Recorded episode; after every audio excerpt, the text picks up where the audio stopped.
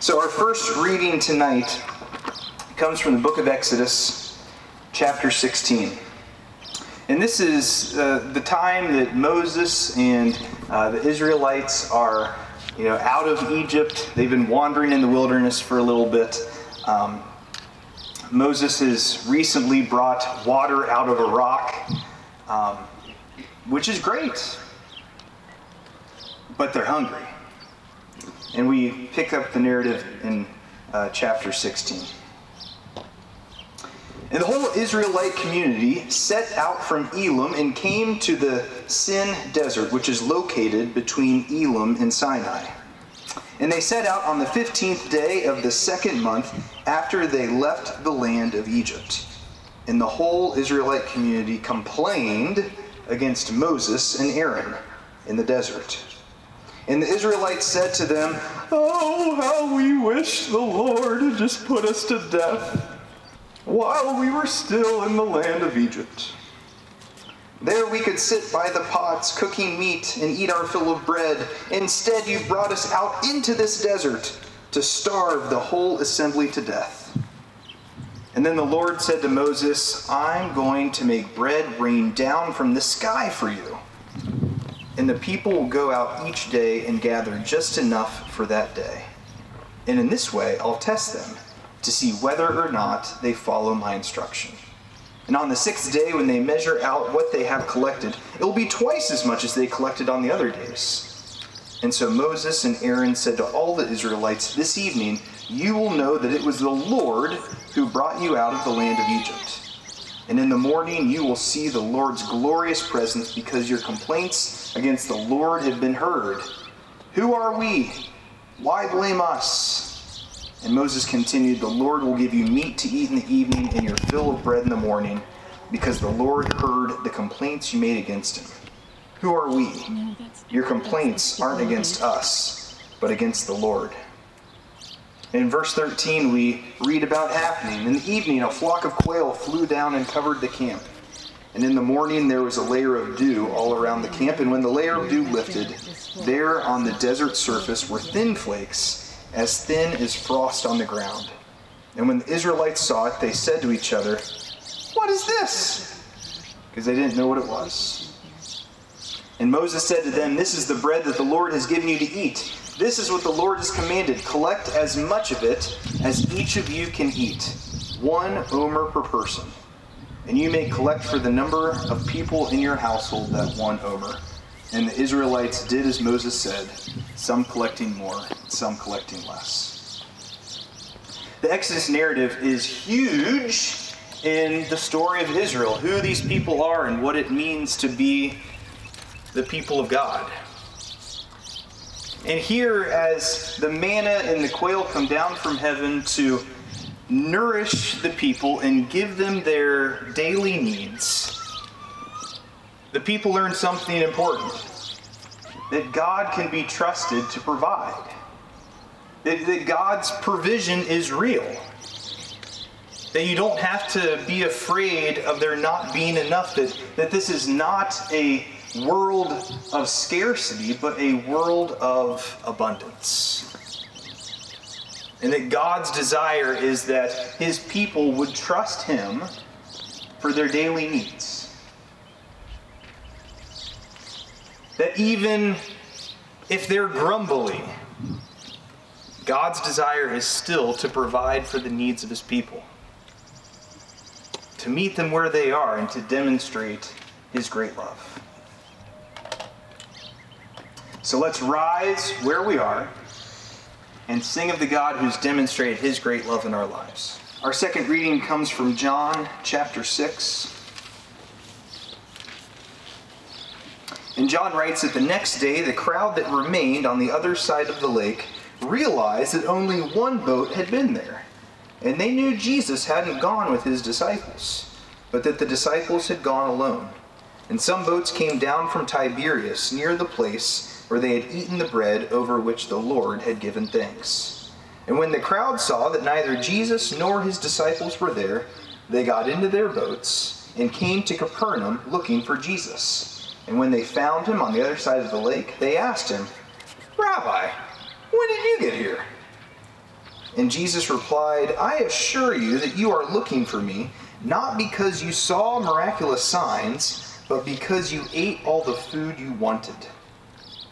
Don't work for the food that doesn't last, but for the food that endures, for eternal life, which the human one will give you. God the Father has confirmed him as his agent to give life. I, I love this story. Um, that it, it, it's almost like um, it's almost like the, the morning after like a big family reunion and uh, your favorite uncle is nowhere to be found and everyone's saying you know where's where's uncle billy uncle billy he, he, he was here uh, where's I mean, some someone go to McDonald's, see if you can find Uncle Billy. Someone, you know, go down to. Uh,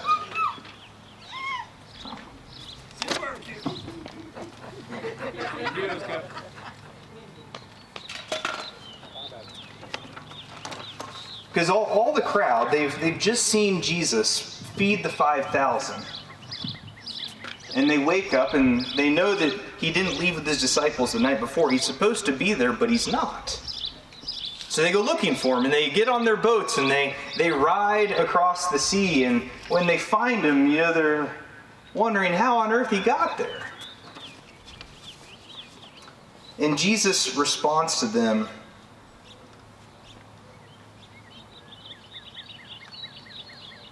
it's indicative of a shift in maturity. Because he says, You are looking for me not because you saw miraculous signs, but because you ate all the food you wanted. You know, sometimes when we are immature in our Christian faith, we see our relationship with God as, as God being some sort of you know, divine Santa Claus. You know, we ask God for stuff we want. We ask God to create outcomes that we want. We, we are just, what we want from God is for God to do what we want. And this is the, this is the sort of reality that Jesus is speaking into to these folks. That they're looking for Jesus not because of anything he's preached the day before, but because they fed him. They, he fed them. They aren't particularly interested in the message of salvation. They aren't particularly interested in learning the truth. They're interested in another free lunch. But Jesus says, don't work for the food that doesn't last, but for the food that endures, for eternal life. You know, sometimes we miss out on God's best gift for us because we're too locked in on the meager gift that we aren't getting in the moment. Has anyone ever been there? Where you think that what you want is this one thing, and when it doesn't happen, you find yourself discouraged and bummed out and possibly even depressed. And because of that, you can't see the plethora of ways that God is blessing you even then. Jesus is talking to these folks and he's saying that what it looks like to grow in maturity is to move from, from God being some sort of Amazon Prime delivery service of blessings to desiring to actually know God and be with God and be in God's presence and experience the fullness of the gifts that God wants to give. Our next reading comes from John chapter 6, beginning at verse 28. Then those who followed Jesus across the lake asked, What must we do in order to accomplish what God requires? And Jesus replied, This is what God requires that you believe in him whom God has sent. And they ask, well, what miraculous sign will you do that we can see and believe you? What will you do? Our ancestors ate manna in the wilderness. Just as it is written, He gave them bread from heaven to eat. And Jesus told them, I assure you, it wasn't Moses who gave the bread from heaven to you, but my Father gives you the true bread from heaven. The bread of God is the one who comes down from heaven and gives life to the world. And they said, Sir, give us this bread all the time. And Jesus replied, I am the bread of life. Whoever comes to me will never go hungry, and whoever believes in me will never be thirsty. But I told you that you have seen me, and you still don't believe. Everyone whom the Father gives to me will come to me, and I won't send away anyone who comes to me. I have come down from heaven not to do my will, but the will of him who sent me. That I won't lose anything he's given me, but I will raise it up at the last day. This is my Father's will, that all who see the Son and believe in him will have eternal life, and I will raise them up at the last day. So Jesus scolds the people who follow him across the lake for looking for another free lunch. And their response is, well, if we aren't supposed to be asking for lunch, what should, be, what should we be asking for? Uh, I mean, Moses did feed the people in the wilderness and they believed. Maybe if he fed us again, we could believe too.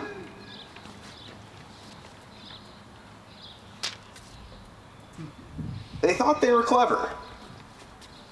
They, uh, they pulled a move that my three sons have been known to pull from time to time. The old, uh, Daddy, if you get us some ice cream, we'll love you move. Jesus, if you feed us again, we'll believe in you.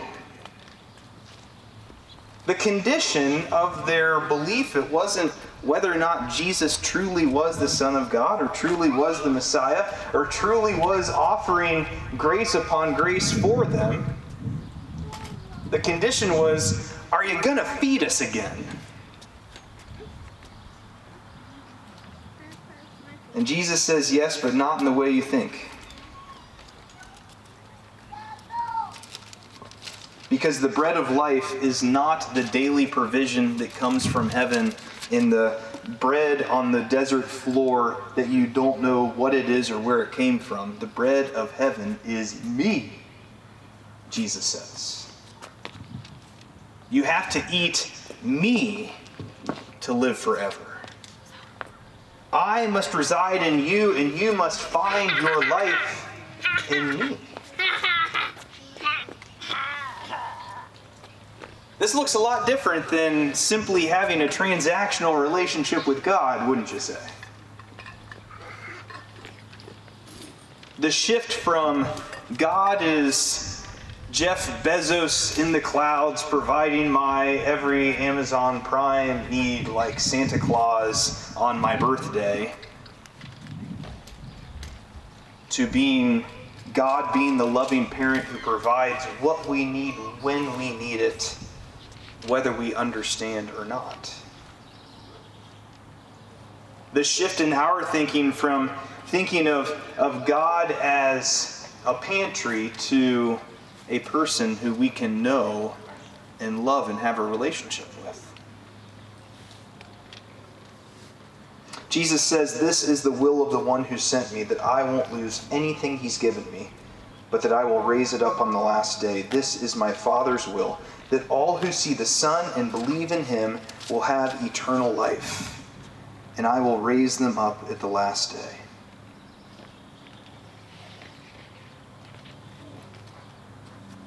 To see the Son and believe. Eh, this is becoming a major theme here in John, wouldn't you say? That when Jesus says truly, truly, so often, the the words that follow are to believe in the Son is the path to eternal life, is the path to living the life that God has created us to live.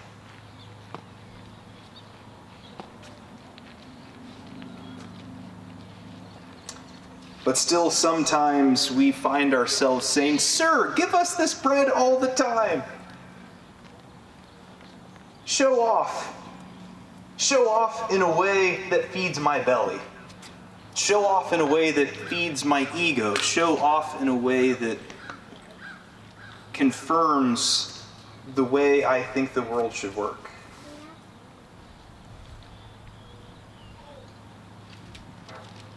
But Jesus' response to those who were grumbling here in John chapter 6, and his response to us today is still I am the bread of life. Find your nourishment, find your satisfaction in me. If you remember back in our first reading, uh, the people grumbled against Moses. There's a really specific word that we only see a couple times in the Bible, and we see it again here in verse 41, where the Jewish opposition grumbled against Jesus because he said, I am the bread that came down from heaven. And they asked, Isn't this Jesus, Joseph's son, whose mother and father we know? How can he now say that I have come down from heaven? And Jesus responded, Don't grumble against yourselves. No one can come to me unless they are drawn to me by the Father who sent me, and I will raise them up on the last day. It is written, the prophets, and they will also be taught by God. Everyone who has listened to the Father and learned from him comes to me. No one has seen the Father except the one who is from God. He has seen the Father. I assure you, whoever believes has eternal life. I am the bread of life. Your ancestors ate manna in the wilderness and they died. This is the bread that comes down from heaven so that whoever eats it will never die. I am the living bread that came down from heaven. Whoever eats this bread will live forever, and the bread that I will give for the life of the world is my flesh. And now, May our Lord Jesus Christ go near you to defend you, go before you to guide you, go behind you to forgive you, go above you to bless you, and live within you so you may love one another. He lives and reigns with the Father and the Holy Spirit, one God now and even forevermore.